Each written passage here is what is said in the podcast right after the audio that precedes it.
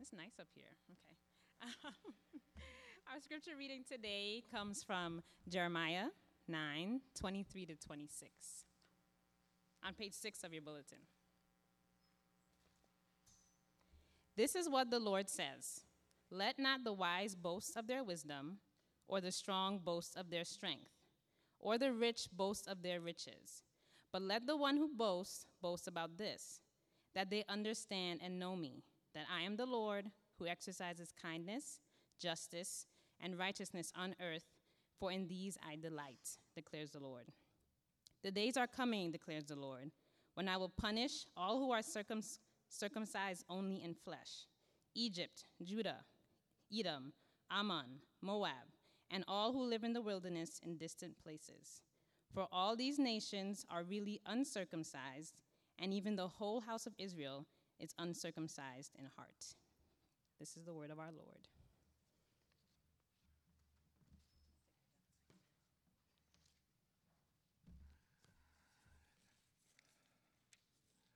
All right. Shall we? Let's take a look at this passage, but let's first pray. Let's bow our heads in prayer. God, we invite you to come and make your word come alive. Uh, we don't need just another human word. Uh, there's been enough of that all week. what we really need in these few moments is to hear from God, to hear from you, a different word, uh, a, a living word. Uh, would you help us first to believe that your word is what it is uh, from the very heart and the voice of God, and help us then to have the right expectations of what you might possibly do in this time to give us life, to change us, uh, to give us hope. And so, Jesus, we give ourselves to you, we submit ourselves to you, we ask that you would speak now because we're listening. In Christ's name we pray. Amen. Several years ago, before we had kids, Paula and I were out shopping at a crowded shopping center at a store, and we were browsing through the store, uh, mostly side by side, looking at different things but taking occasional pauses if something caught her attention a sweater, a dress, or if something caught my attention a pair of jeans, a male romper. No, not really.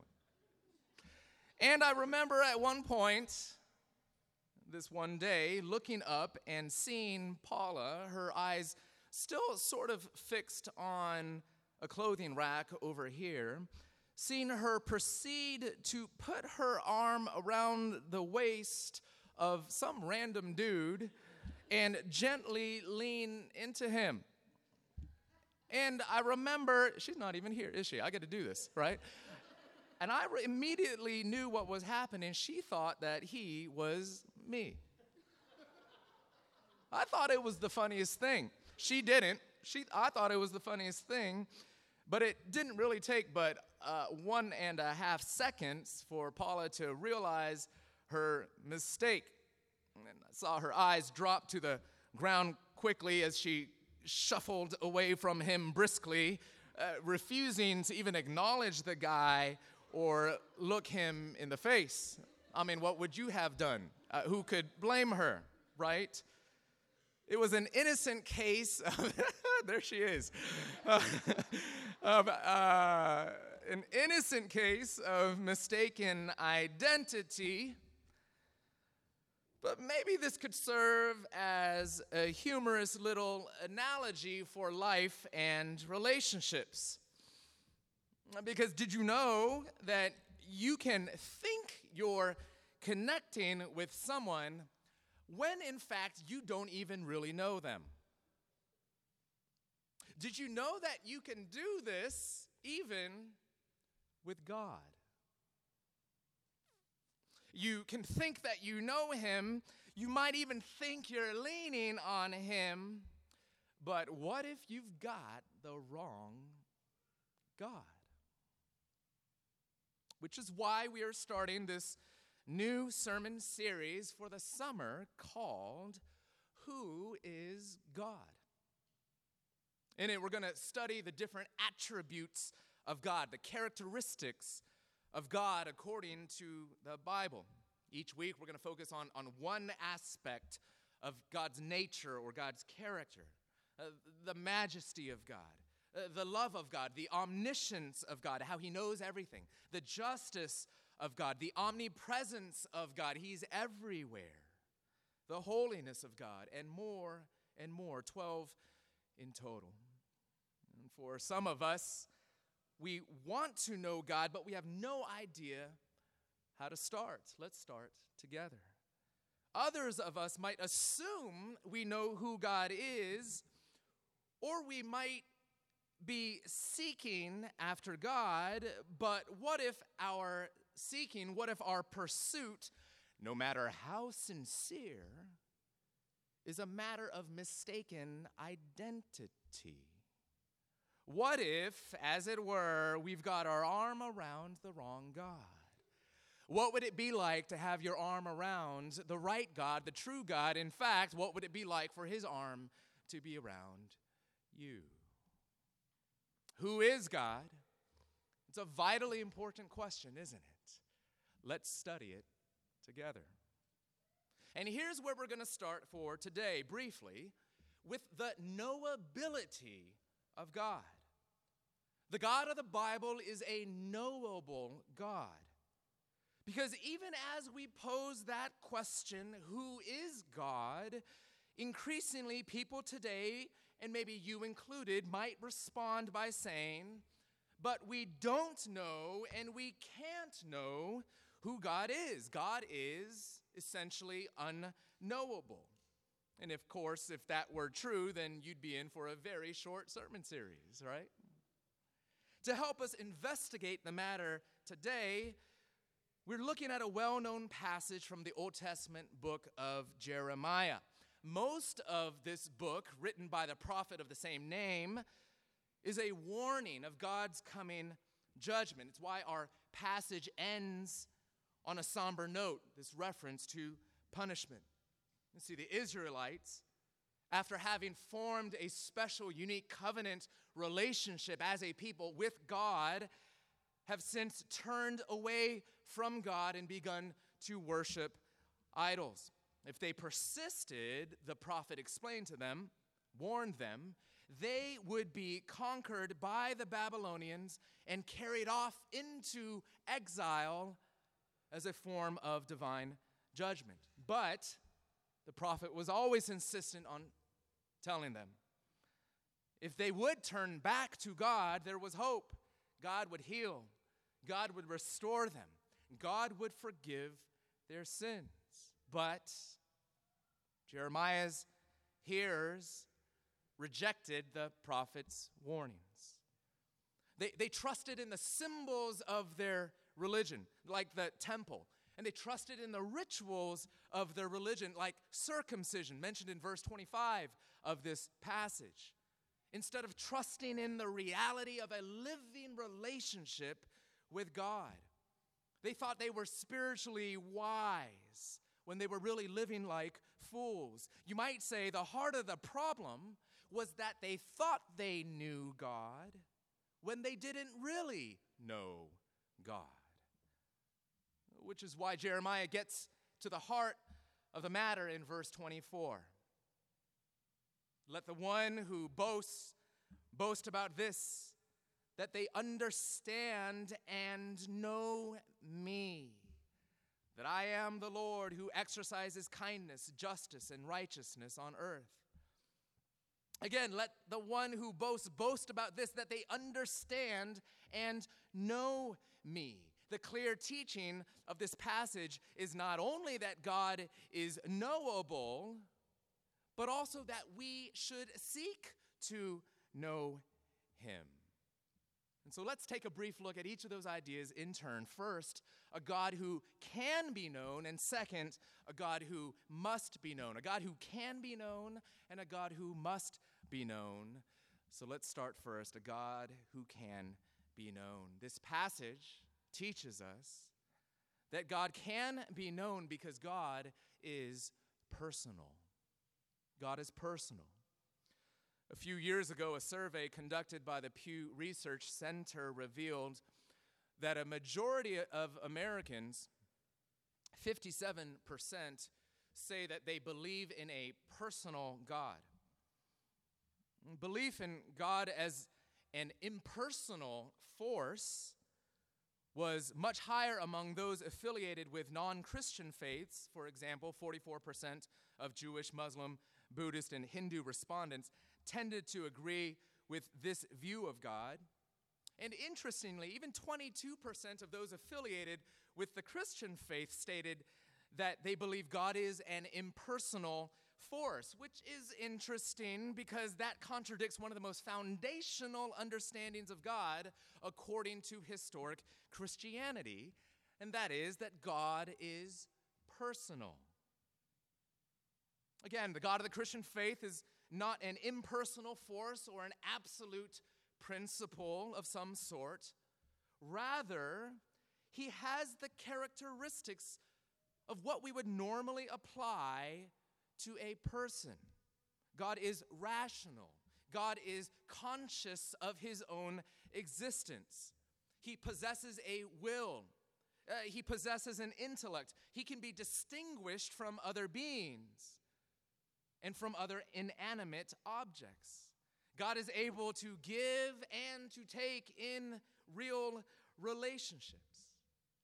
See, we witness his personal qualities even in this short passage. God speaks. Verse 23. This is what the Lord what says. It's easy to take for granted that the God of the Bible is a speaking God. Verse 24 declares the Lord. Verse 25, the days are coming, declares the Lord. God speaks.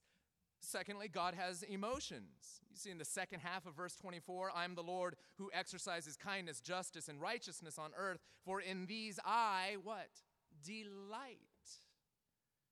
He has emotions. God personally interacts with the people and events of this world. We see this again in the second half of verse 24. I'm the Lord who exercises kindness, justice, righteousness on earth in real time and space in real human lives. These qualities point us, as do many other passages of the Bible, to the conclusion that God is personal.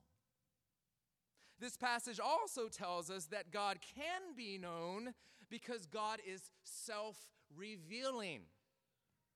And this is important because God could be personal and yet still unknowable if he were totally inaccessible, right? If he hadn't actually taken the initiative to tell us about himself. God is self revealing. I recently had the opportunity to have lunch with a colleague who works on the intersection of faith and politics.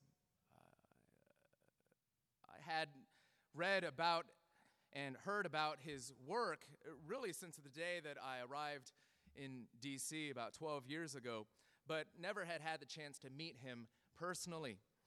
And we talked about faith and politics, of course, but probably the most meaningful and the most moving part of the conversation was when he began to share about his recent struggle with cancer. How it totally changed the way that he looked at life. How now, being on the other side of it, how he looks at almost every mundane thing as significant, every moment as valuable, every relationship as vital. And I came away feeling so privileged, as I know you would have too, so privileged uh, to get to know him in this really personal way because I knew that it was totally his choice to go there. I knew that no matter how hard that I had tried, I never would have known these intimate reflections of his heart unless he had decided to share them, to reveal them to me. This is how it is with God. For us to know Him, to us to know the, the deep recesses of His heart, for us to truly know the secrets of His mind, the, to, for us to really have an intimate contact with Him, God must reveal Himself to us. Because the Bible is very clear that God is infinite. Which means, of course, that our minds and our hearts don't have natural capacity to grasp him, to know him. He is, after all, in the Old Testament called the I am who I am, self existent, with no beginning and no end, who always was, who always will be. How can you know a God like that? As God declares in Isaiah 55, my ways are higher than your ways, my thoughts than your thoughts. And in Romans 11, oh, the depths of the, the riches and wisdom uh, and knowledge of God. How unsearchable are his judgments, and how inscrutable his ways. Furthermore, not just that we have a limited knowledge as human beings, a limited capacity, but also as sinners, Romans 8 tells us that we tend to suppress our knowledge of God, namely those aspects of his nature that we just don't like. Things that are, are a threat to our own sense of well being, to our own sense of having control over our own lives. Sometimes we don't like bowing our knee to anyone outside of ourselves. God must reveal himself to us. God must break through, intrude lovingly upon these limitations and resistances. God must reveal himself to us. Here's good news God has revealed himself to us. That's what the Bible is. God has spoken. We're reminded of this in verse 23. This is what the Lord says. And in verse 24 again, thus declares the Lord. So we can know God truly, not exhaustively, not perfectly, but truly. It's why the Bible is so critical to our knowledge of God. Listen, the, the Bible itself is very clear that we can learn, we must learn a lot about God through nature, the natural world. Romans 1 and Psalm 19 tell us that the skies, the trees, the, the mountains, the whole cosmos speak to us, proclaim to us the glory of God. But knowing God through nature, wonderful and even vital though it may be, is like walking around in someone's bedroom without having met them yet and without them being there. You can get to know that person to a certain degree. You notice looking around, this person really likes the color red, or they seem organized. It's a really tidy room. Or they seem to be really friendly and well connected in relationship. They've got framed pictures of, of people everywhere in the room. But just by observing these things in the room, you can only get to know them so much, right?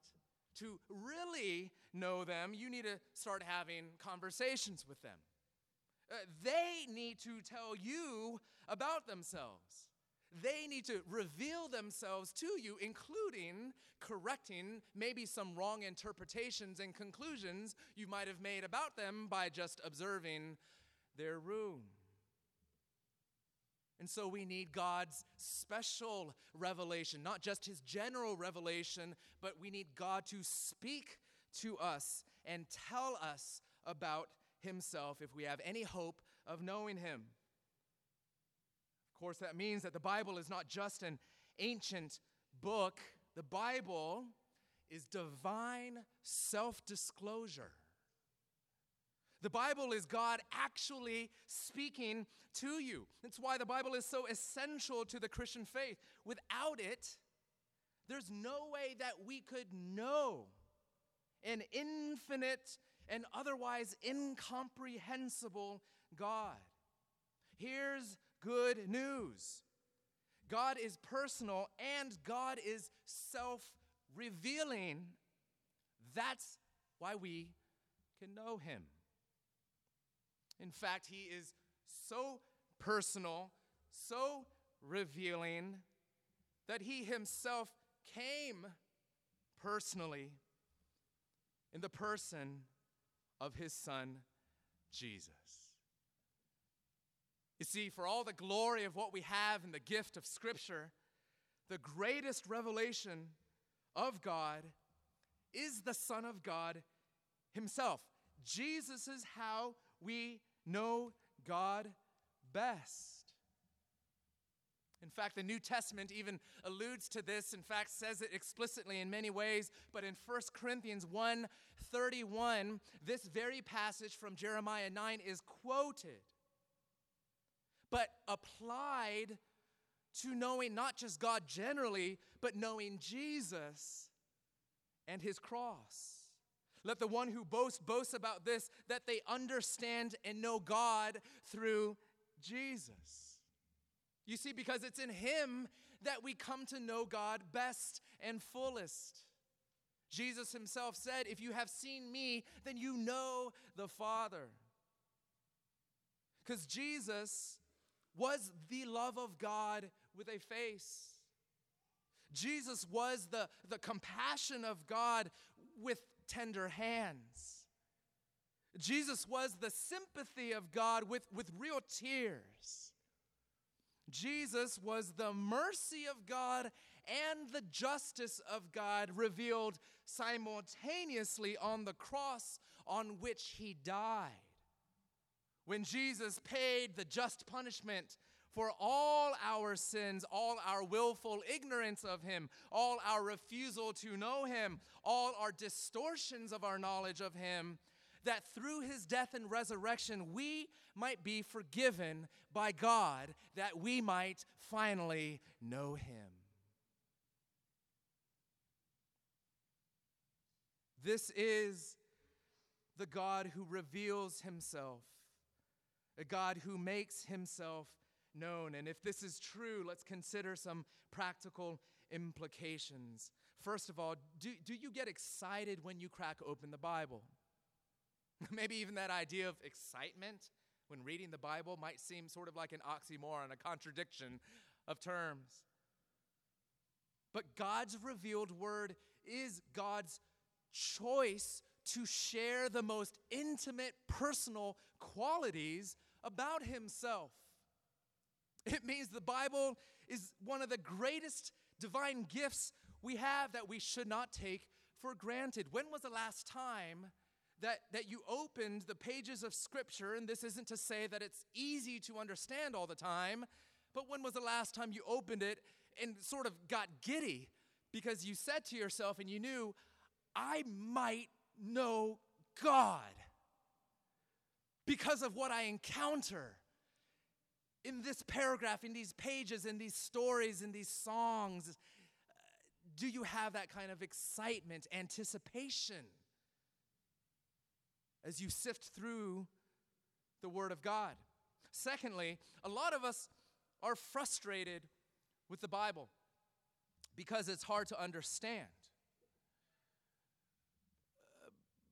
But what would you expect if the Bible is the personal self disclosure of an infinite God of the whole universe.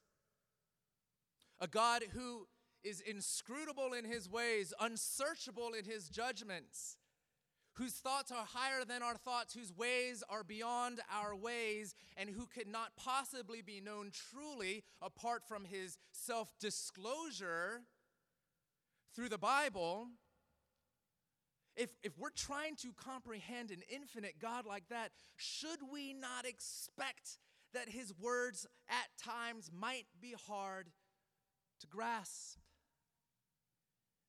Maybe this can level out our expectations a little bit more. Maybe that sounds like a strange argument to you. But cheer up. Is the Bible hard to read? It means you're reading about the God of the universe. Thirdly, if God can be known because he's personal and self revealing, then are you doing the things that you need to do to get to know him, almost like any other relationship? Are you talking to God? That, that's called prayer. Are you listening to God? But that's just what the Bible is the words of God, the very voice of God. Are you doing both? Have you ever been in a relationship where the other person is talking all the time, never gives you a chance to talk? Some of you relate to God that way. You're only praying, but you never listen, never taking in His words through His word. Or the opposite relationship where people are always just listening to you, but they never talk back. Always maybe studying your Bible, but never actually interacting with God in prayer. A real relationship is give and take, speaking and listening. Are you doing both? Are you growing in intimacy with Him? Are you growing in love for Him? Are you committed to Him more and more each day? That's how other relationships work, isn't it? Why would we expect any differently from God? Fourthly, do you know that this process of knowing God, therefore, takes time and intentionality? If God is infinite yet knowable, then there's a heck of a lot of God to get to know, isn't there? And that takes patience and perseverance. Again, just like any other relationship, because sometimes we get impatient with the process of getting to know God, or we get easily discouraged because we feel like we shouldn't have to learn about this part of God's character or nature again and again. Hey, didn't I already study this? Didn't I learn this lesson before? When was the last time you got to know a friend overnight? Or if you're married or have a dear friend, when did you finally figure out your spouse or your roommate or your family member? Why would it be any different in the endeavor to know God? We should expect that it takes time and sacrifice and intentionality. This is the process of knowing God that you are invited to because God can be known. Cheer up, have hope, take heart. He can be known. Because, first of all, this passage tells us about a God who can be known. But secondly, it also tells us about a God who must be known. A God who must be known. You might have noticed verse 24 is an invitation, it's a mandate to know God. Let the one who boasts boast about this, that they understand and know me. That's not an invitation to brag about how much you know God. The word boast there means joy or praise or glory. In other words, it invites you to ponder uh, what's your greatest joy? Is it your wisdom? Is it your strength, your riches? Or is it knowing God? Uh, what is the most praiseworthy thing in your life, in your estimation? This passage tells us what it ought to be it's knowing God. The greatest joy, the greatest centering principle of your life, the most praiseworthy thing about who you are, knowing God. In other words, the whole goal of life is to know God and to live in light of that personal knowledge of God. As J.I. Packer put it in his timeless classic, Knowing God, what were we made for? To know God. What aim should we set ourselves in life? To know God. What is the best thing in life, bringing more joy, delight, and contentment than anything else? Knowledge of God. Just as Jesus said in John 17, 3, now this is eternal life, that they know you, the only true God, and Jesus Christ, whom you have sent. In other words, this is what life is all about. True life, eternal life, is knowing God through a personal relationship with God in Christ. So, in this series, Who is God? We're not just going through an academic or intellectual exercise.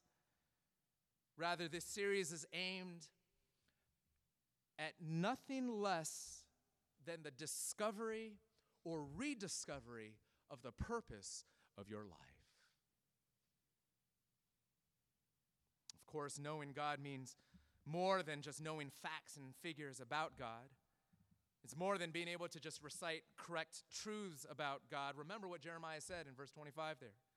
He warns those who are circumcised only in the flesh, they've got the religious symbols.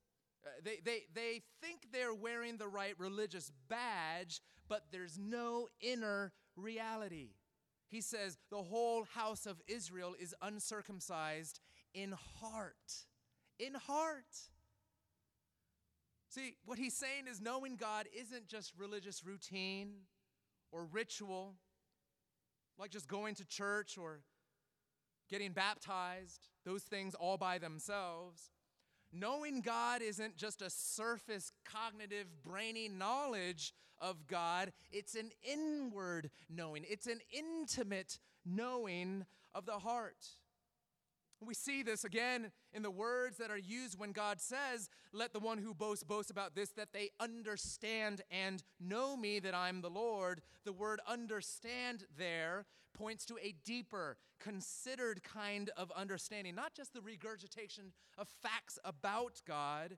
To understand means to look at something, uh, to ponder it, and, and to gain personal insight. And the word know in the original language there, it's a word of commitment. It's used of people who enter into covenants. I know you and you know me. It's why it's also in the Old Testament used in reference to sexual intimacy. He knew her, she knew him. It's a intimacy and commitment kind of a word. In other words, when God says, understand me and know me, what he's telling us is that knowing God means having a personal relationship with God. It's understanding the truth about God and it's loving the God of the truth. It's facts about who God is, yes. That content matters, theology matters, truths about God matters, but it's more than that, but not less than that. It's also a personal experience of who God is, an experience that electrifies your heart, that changes your life, even as electrifying human relationships do the same to us as well, though in smaller measure. It's information and affection. And why is this important? Because you can know a whole lot about God without really knowing God personally.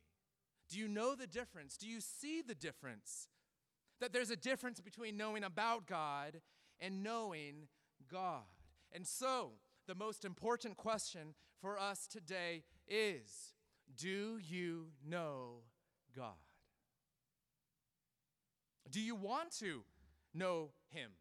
And to know Him with the passion of the Apostle Paul, who wrote in the book of Philippians about the surpassing greatness of knowing Christ Jesus, my Lord, and who declared, I want to know Christ. Is that the meditation, the cry of your heart? Because, friends, this is an invitation to true life. As we heard Jesus say earlier himself, it's an invitation to a life that's worthwhile. Again, as J.I. Packer wrote, what makes life worthwhile is having a big enough objective, something that catches our imagination and lays hold of our allegiance. And this the Christian has in a way that no other person has. For what higher, more exalted, and more compelling goal can there be than to know God. But how would you get to know Him? maybe we can start with this question. The question we're going to explore over the next 12 weeks Who is God anyway? Do you know? Do you know him? Let's pray. So we ask that by your Spirit you would give us grace to know you, Jesus, to know you, Heavenly Father, to know you, Holy Spirit, that we would know you personally, deeply, life changingly for our good and for your glory. Give us grace, give us help throughout these next weeks, throughout this summer, but most especially even now. We ask this in Jesus' name. Amen. Let's stand together and let's sing.